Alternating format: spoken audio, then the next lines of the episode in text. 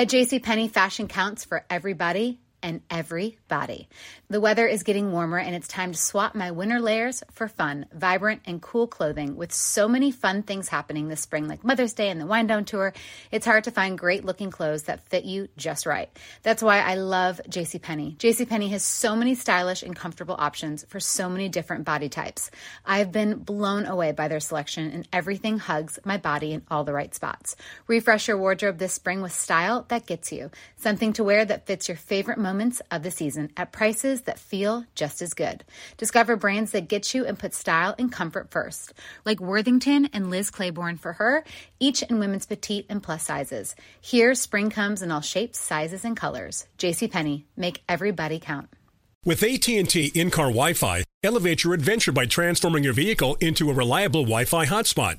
Connect up to 10 devices up to 50 feet away from your vehicle, making it ideal for camping and road trips. Don't miss out on the fun. Embark on your next adventure today. Visit att.com slash in-car Wi-Fi to check if you're eligible for a free trial. Always pay careful attention to the road and don't drive distracted. Wi-Fi hotspot intended for passenger use only when vehicle is in operation. Compatible device and vehicle required. This is Asked and Answered Questions. with Tom Opferman and Steelers Digest editor Bob Labriola.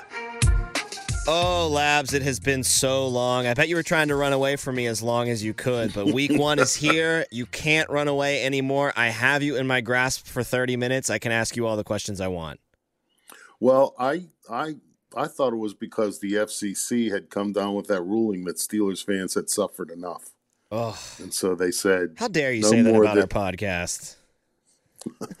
this is an enlightening 30 minutes, not a not a torturous one. "Well, maybe for some fans it is though."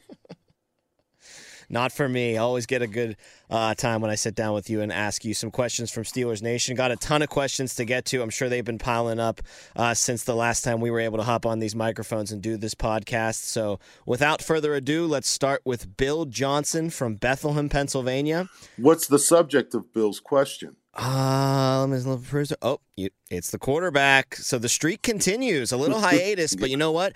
A hitting streak still continues in baseball if you're hurt or you miss a couple games and then come back. So I think we're good here. There I think go. this still counts. Yes, yes. Bill asks, hypothetically, if the Steelers do cut Mason Rudolph, what would the cap hit be this year, and would there be any cap hit next year? Um, okay, well, it, it, for those who still don't believe it, um, cutting Mason Rudolph isn't happening. But okay, let's just answer the question. Um, cutting Rudolph uh, would uh, cost the Steelers $1.04 million on their 2022 salary cap. There would be no cap hit in 2023.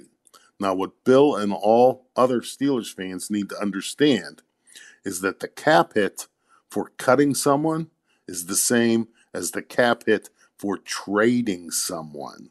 So, um, trading Mason Rudolph, which seemed to be a popular uh, opinion to have, or uh, for some some weeks, maybe months, um, would have cost would cost the Steelers the same amount of money on their 2022 cap. So that's not happening either. But just so you know, there is no distinction when it comes to salary cap charges for dead money between cutting a guy and trading a guy. I- or if the guy retires, too, that's also uh, the same charge.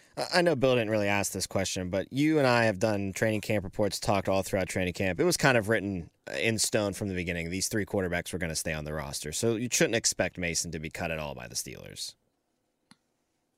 Uh, it was obvious to me. Yeah. Um, uh, and um, but apparently not to everyone else.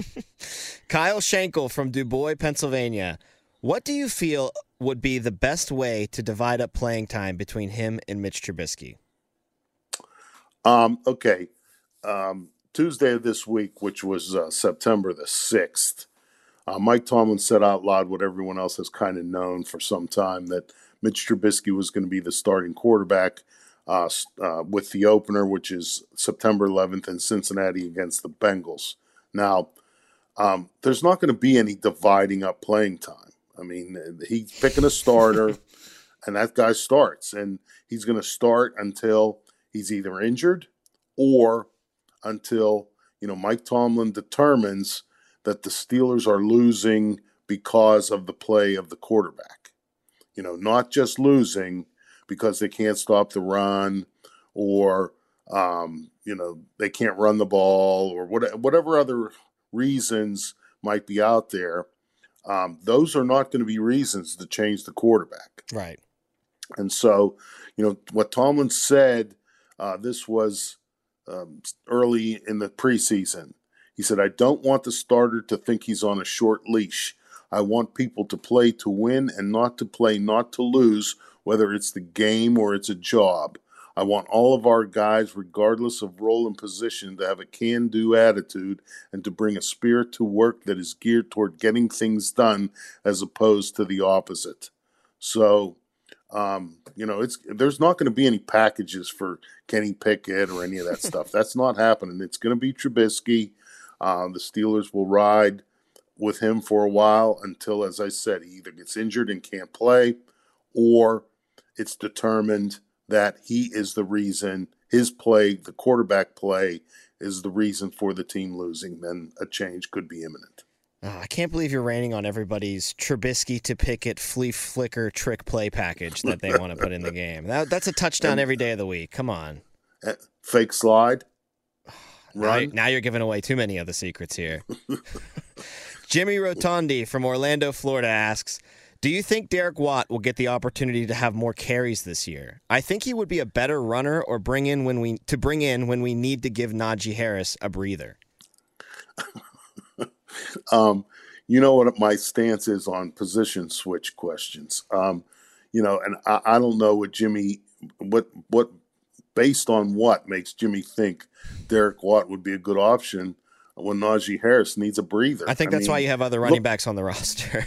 Well, in 93 career games, and I hate to ruin this with facts. Ugh, uh, Derek Watt has 20 carries for 50 yards. that's one carry for one yard during his time with the Steelers. I mean, not every player is all things. Watt is a blocking fullback and a special teams player. That's it. Tom McCormick. It. Tom McCormick from Findlay, Ohio. I am interested in knowing if you feel the summer long quarterback competition was a fair evaluation. Mitch Trubisky started each of the preseason games. So did the other two quarterbacks actually get a fair shot at working with the full set of expected starters?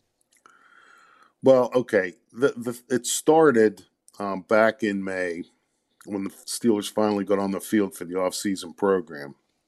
Right. And the order was uh, Trubisky, Mason Rudolph, and Kenny Pickett. And Mike Tomlin explained the reasoning behind that. You know, he needed an order because, you know, it, it just makes practice go more efficiently, you know, when you have an order for who gets on the field when. So that um, you know, practice is efficient. It moves along. Everything gets done in a timely fashion. Okay, and the reason for that was it was based solely on uh, NFL resume. You know, Trubisky had the most extensive one, so he went first. Mason Rudolph uh, had started um, nine, eight or nine games in uh, 2019. He was next. Kenny Pickett as a rookie, he was third. Okay, Chris Oladokun was fourth because Kenny Pickett was a first round pick, Oladokun was a seventh round pick. Okay. So, um, you know, you cannot underestimate the importance to an NFL coach of a player having an NFL resume. I mean, um, and so, you know, Mike Tomlin, even in, in announcing, finally announcing Trubisky officially as the opening game starter, you know, mentioned the fact that, you know, he took the Bears to um, the playoffs after two seasons. He had a winning record as a starting right. quarterback in the league.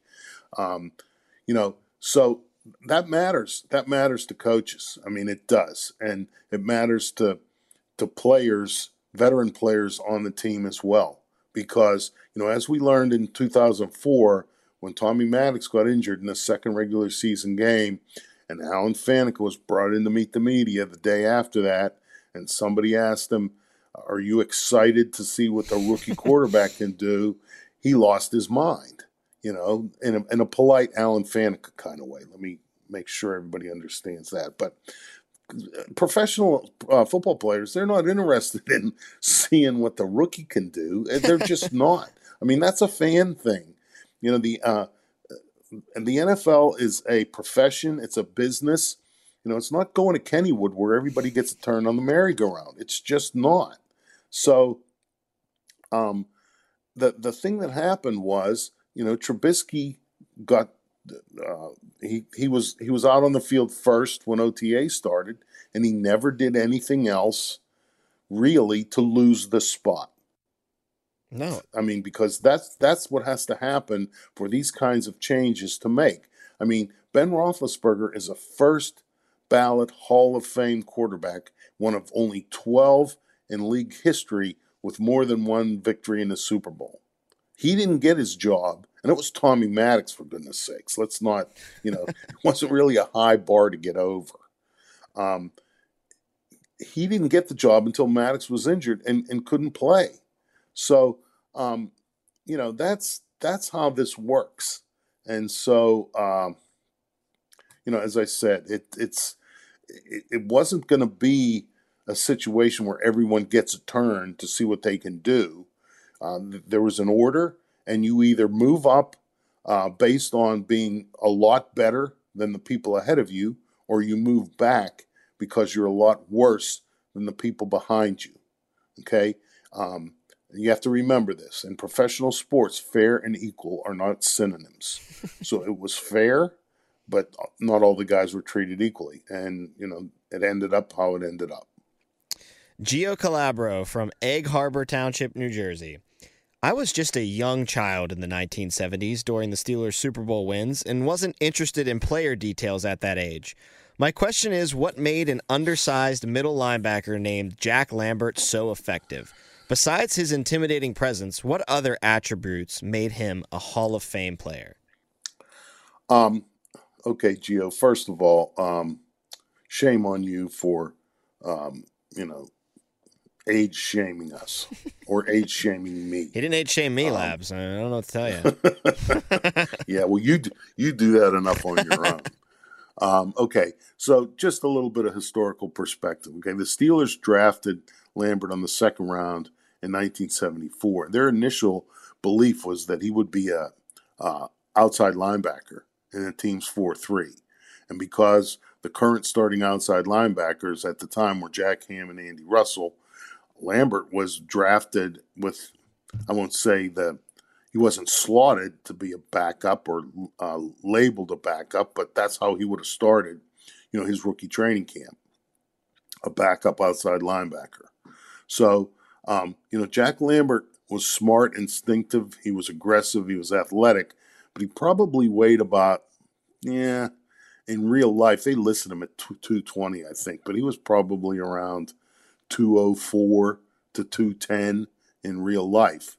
And middle linebackers in that era, Dick Butkus, for example, was 245. Ray Nitschke was 235. So obviously, Lambert was undersized to be a middle linebacker, but he got thrown in there because Henry Davis, uh, the uh, returning starter, um, uh, middle linebacker for the Steelers, who actually made the Pro Bowl, I believe, in 72, mm. Had a neck, sustained a neck injury uh, and had to retire from football. Okay, so the, the position was opened. Lambert stepped in, and instead of, you know, and, and this is a, a, tribute to the, the coaching staff at the time defensive coordinator Bud Carson, and of course, head coach Chuck Noll. They didn't try to make Lambert into Butkus or Nitschke because he didn't have that kind of, you know, bulk on him. So they used his other attributes and deployed him as a uh, middle linebacker who was very adept at coverage. Yes. And then the other thing that made Lambert so effective was Joe Greene and Ernie Holmes were in front of him. and usually the offensive linemen uh, on the opposing team, uh, uh, you know, the their interior offensive linemen had their hands full with those two guys. You know, you you were worried about what Joe Greene and Ernie Holmes were going to do to you um, so Lambert, you know, for to some degree, and I'm not going to say that you know he was lucky and that's why he was he turned out to be the player he turned out to be, but Um, you know, Joe Greene and Ernie Holmes were formidable physical presences there in the middle of the defensive line. And so, you know, Lambert was able to run around, you know, and, and make tackles. And, you know, I remember, uh, and this is just comparing it a little bit, you know, the botched Joe Schobert trade the Steelers Yeah. uh, attempted last year, uh, at the start of last year, like a a year ago on August. One of the first things Joe Scho- Schobert said was, I can't wait to play behind these defensive linemen. And so that's pretty much a big part of Absolutely. you know, an undersized guy trying to play linebacker in the NFL. Lambert was an undersized guy. He had two outstanding defensive tackles in front of him, uh, and that helped him become the player that he was. He ended up being. And you would really say that Lambert was so ahead of his time as far as the pass coverage at that linebacker Oh, position is concerned. absolutely. The league wasn't a passing league back then, but he, I think he would have been just fine in today's league, covering tight ends, covering running backs. He would have been phenomenal at it. Well, and the and you know Bud Carson kind of was the inventor of the what is now known as the Tampa Two. Mm-hmm. uh, you know the the uh, cover two zone and the the hole in the cover two zone was always the area um, behind the linebackers but in front of the deep safeties in the middle of the field there and that's where offenses would attack but lambert was so adept he was so athletic and quick that he got deeper on his drops than any other linebackers in the league and that opening when you were playing the steelers was not as big uh, as the opening on some other teams. And then let's not forget what also was going on. One Mississippi, two Mississippi. you better throw the ball or you're going to be on your back, Mississippi. So, um, you know, it, it it it worked out to the degree that you know the Steelers became a dominant defense. Rafael Garcia from Ciudad de Mexico, Mexico. Who else was interviewed by the Steelers before they hired Bill Cowher and Mike Tomlin? Okay, in both coaching searches, they narrowed it down to four finalists. Uh, before hiring Bill Cowher, uh, the other three finalists were Joe Greene, Kevin Gilbride, and Dave Wannstedt. Wow. In, uh, in 07, uh, before hiring Mike Tomlin, the other three finalists were Ken Whisenhunt, Ron Rivera, and Russ Grimm. Pretty uh, big names in that finalists in 1992 for the uh, Bill Cowher job. I mean, Mean Joe and Dave Wannstedt. I didn't know, I did not know that those two were that close to being the Steelers head coach. Uh, actually, it it was well the you know those were the four finalists. Right. The choice was Cowher or Wannstedt. Um, in 07, yeah, I mentioned the four finalists. Um, the, uh, the the choice came between Grimm and Tomlin. And what a lot of people don't realize uh, or don't care to believe is that Mike Tomlin was not a Rooney Rule um, interviewee because the Steelers uh, met the terms of the Rooney Rule when they interviewed Ron Rivera, That's right. uh, and he was the first. He was the first interview. Um, so Mike Tomlin was not a, a Rooney Rule candidate. And our final question today from Kent Webb in Greensboro, North Carolina, comes full circle by asking about the quarterbacks again. Why are the Steelers still holding on to Mason Rudolph? I thought it was understood he is not the guy going forward, so why not trade him and get something for him while the getting is good? Um, you know, I'm gonna, I'm going to assume that um, you know Kent is not too young to remember 2019 since it's only 2022, and this question doesn't sound like it was you know written by a three year old. So, um, if you remember 2019, and allow me to refresh your memory anyway. Please do. So, so the Steelers, um, one day after the 2019 season opens, the Steelers decide they're going to uh, trade Joshua Dobbs to get uh, something for him while the getting is good. They send him to Jacksonville to get a fifth round pick back. They elevate second year pro Mason Rudolph uh, to Ben's backup. Um, and then, um, you know, and Mason Rudolph as a rookie, let me just remind everyone, he had not taken a snap as a rookie. Okay? Right. He was inactive the entire season because it was Ben and Landry Jones, I think. That's right. No, no, it was, No? No, it was a different backup in 18. I'd have to look it up, but Mason Rudolph was inactive his entire rookie year. Okay. So, um, Okay, so the Steelers go into the season with Ben Roethlisberger and Mason Rudolph as his backup. Six quarters into the regular season, Ben's elbow is done for the year. He needs major surgery on it. So now Mason Rudolph, who has not played at all yet in the league, the Steelers got to find another quarterback. So they go duck hunting.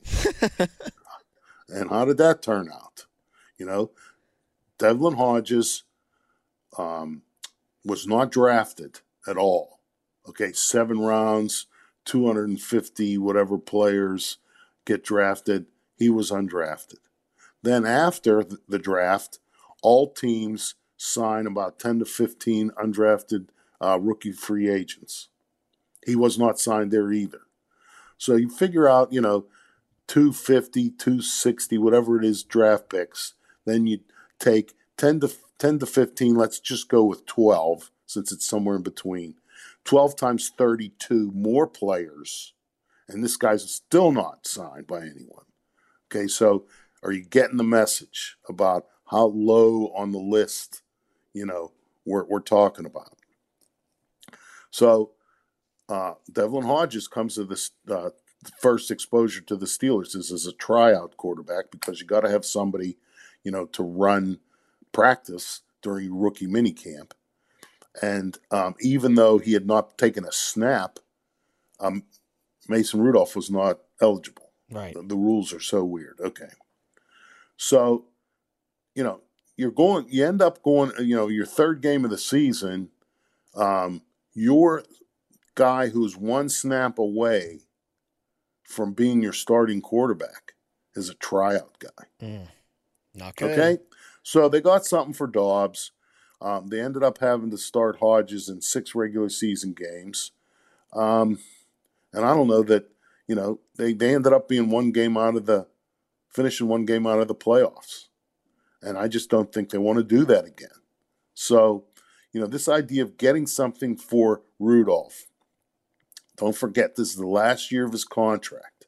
So what what is the team going to give you for a quarterback who your a team is probably not trading for Mason Rudolph for him to be the starter.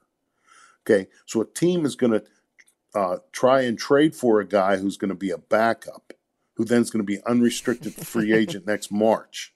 So what you're talking about is some conditional seventh round pick or something. Right.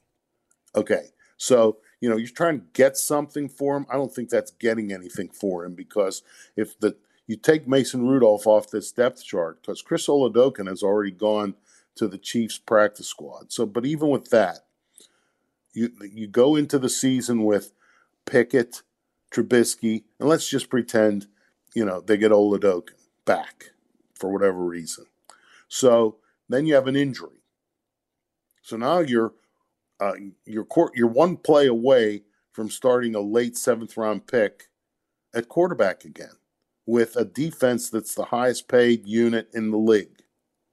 You know, so once again, um, you, you're probably losing games because uh, of quarterback play. Right. Now, what I think is a better move is you keep Mason Rudolph, which they're doing. Um, so let's just pretend he's not a big cap hit, three million cap cap friendly deal this year. You keep him for the season costs you $3 million on your salary cap, and Kenny Pickett uh, is even less than that because he's a rookie. Uh, and so then let's just pretend Mason Rudolph leaves as an unrestricted free agent. Well, then he goes into the compensatory pick pool, and I'll bet you're going to get more than a seventh round pick yes. if Mason Rudolph signs with another team. So you're getting more for him, Mason Rudolph, by him, I mean, by keeping him this year and losing him as an unrestricted free agent than you would get for him trying to trade him now with him going into the final year of his contract. By the way, I used the uh, magical powers of Google to figure out what the 2018 roster looked like at quarterback. Josh Dobbs was actually the backup quarterback on the Steelers roster oh, okay. that year. Mason Rudolph okay. wasn't active most of the season. Okay, well there you go. All right, well so, that, that if they would have had Josh Dobbs in 2019, I think they win one more game and get into the playoffs, as opposed to going duck hunting. Uh, you know, I got I got no way to prove that you're right, but You don't have a it Sure DeLorean? sounds pretty. sure sounds pretty good to me. Yeah, mine doesn't get up to. I can't get up to the gigawatts. Uh, you know, can't you can only get to 85 miles per hour. You need to get to 88. Yeah, that's a yeah. classic problem. Get it into the shop. Doc Yep. will fix that for you. That'll do it for this edition of Asked and Answered. It's always a pleasure to fire off your questions, Steelers Nation, and have Labs answer them. So get your questions in for next week. Labs, I'll be waiting with bated breath as we keep doing this week to week. Regular thing again every Wednesday. You'll be hearing Asked and Answered. Steelers Bengals this Sunday at Paycor Stadium in Cincinnati. For Bob Labriola, I'm Tom Opferman, and this has been Asked and Answered. Open a limited time 11 month certificate at Kemba Financial Credit Union. At 5.25% APY, it's more than triple the national average, plus, it's a safe and secure way to grow your money. Visit your local branch or kemba.org slash CD for details. Offer expires May 31st, 2024. APY equals annual percentage yield. Restrictions apply. $500 minimum and $250,000 maximum deposit. Advantage status required. Comparison based on bank rate average. Federally insured by NCUA. Hey guys, back at the playground again, huh? Yep. You know what this playground could use? A wine country. Heck yeah, and some waves so we could go surfing. oh Ah, love that. A redwood forest would be cool. I'm in. Ah, ski slopes. Let's do it. Um, can a girl go shopping? Wait! Did we just invent California? Discover why California is the ultimate playground at visitcalifornia.com.